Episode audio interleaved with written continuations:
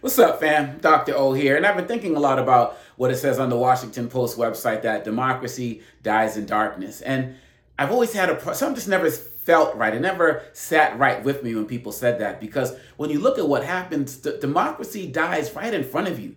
It dies in broad daylight. And as I'm thinking about democracy and its death, I'm thinking about what's happening right now in Florida with Ron DeSantis and, and, and his cronies there, or whatever you want to call them. I'm thinking about how they're trying to pass a law to, I believe it's called the Ultimate Cancel Act to ban the Democratic Party. And I'm looking at everything else that they've done in terms of the Don't Say Gay bills, getting trying to not have African American AP literature be uh, history be taught. I'm thinking about what other programs they've done to make sure that people are not able to celebrate their sexuality and, and, and be out. I'm thinking about these Republicans who say that they are pro business, but how he's working to destroy Disney and how he's created his own electoral police force and how they went out there and arrested vote people who had the right to vote or people who thought they had the right to vote in order to make an example and many of them were black this is how democracy dies. And I'm thinking about how many people are going along with it. This is how democracy dies. I think about all the actions that Trump rode into office on because he had no supreme talent other than the culture wars and being able to divide people and talking about what he was going to be able to remove from people. I'm thinking about how this is supposed to be the 50th year of Roe v. Wade and that right was taken away from people. Democracy dies in darkness.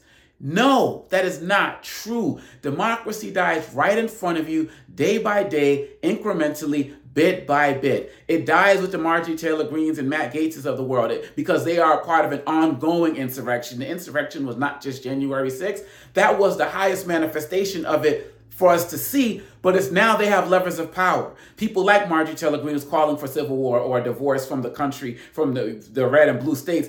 People look at her as a joke and now she could be a vice presidential candidate in 2024. Democracy doesn't die in darkness, it dies right in front of us. And people want to say, oh, we can't get out here and compare what they're doing to people like, like Hitler. And they're like, well, if you can't compare the actions of what Hitler did, then you're never learning the lessons of what he did. Sure, Trump and, and Greene and these others are not putting people in concentration camps, but we're talking about the earlier stages, the incremental things that that, that Hitler did, like taking over the media and, and not getting in with more than a third of, of the vote and convincing people in his community there that as long as they can look down on other people, he can get away with anything they want. You got to look at signs because history doesn't repeat itself, but it rhymes.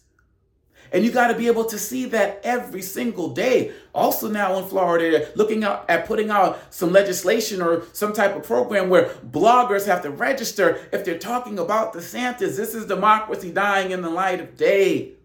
And sure, DeSantis is the flavor of the month in terms of what we're talking about, but this is happening all across the country. In Tennessee, an amendment to, to capital punishment, uh, a legislator says, I would like to add hanging by a tree as part of the forms of execution. People want to bring it all back. Democracy is something that if you don't use it, you lose it. And so, all of us who've been out there fighting the good fight, we got to keep on fighting. For those of us who have been complacent, how many more of your rights do you have to see lost? How many things that you've been able to experience do you have to see your children and grandchildren not be able to experience before you decide to wake up? If you don't use it, you lose it. And we are losing it right now. We need all hands on deck to demand respect, to get out there and fight. Because if we don't, it will be over before we know it. And many of us already don't recognize this country as it is right now.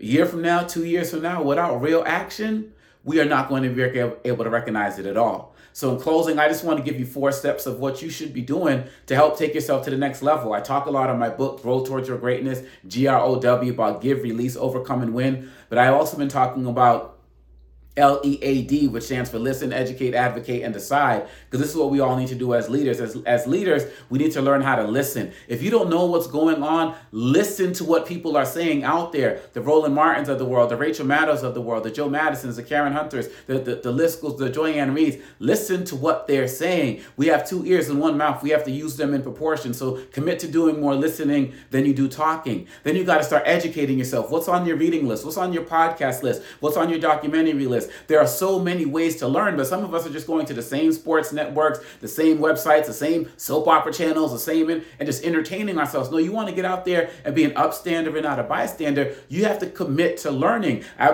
the book that I wrote called Lies About Black People How to Combat Racist Stereotypes and Why It Matters, which is coming out the summer here of 2023. I, I wrote that for those who, who only scratch the surface about Black Lives Matter and racial stereotypes, but want to do more. Get out there and get books like that that are going to help you. You got to educate yourself. Everyone's talking about critical race theory, but about 20% of the people talking about it know what it actually is. If that, you have to be part of that 20% because people are building their platforms off of ignorance. We got a man like Tucker Carlson who willingly uh, admitted to lying.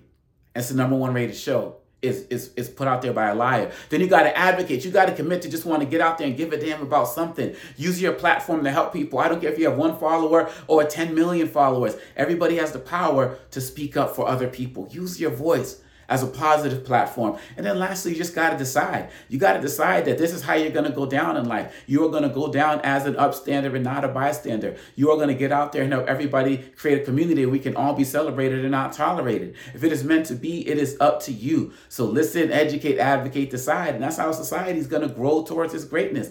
Democracy, as I started this out with, it does not die in darkness. It is dying every single day, second by second, minute by minute. One law passes, then they add to it. One piece of legislation passes, then they add to it. They're coming for us in every way, shape, or form.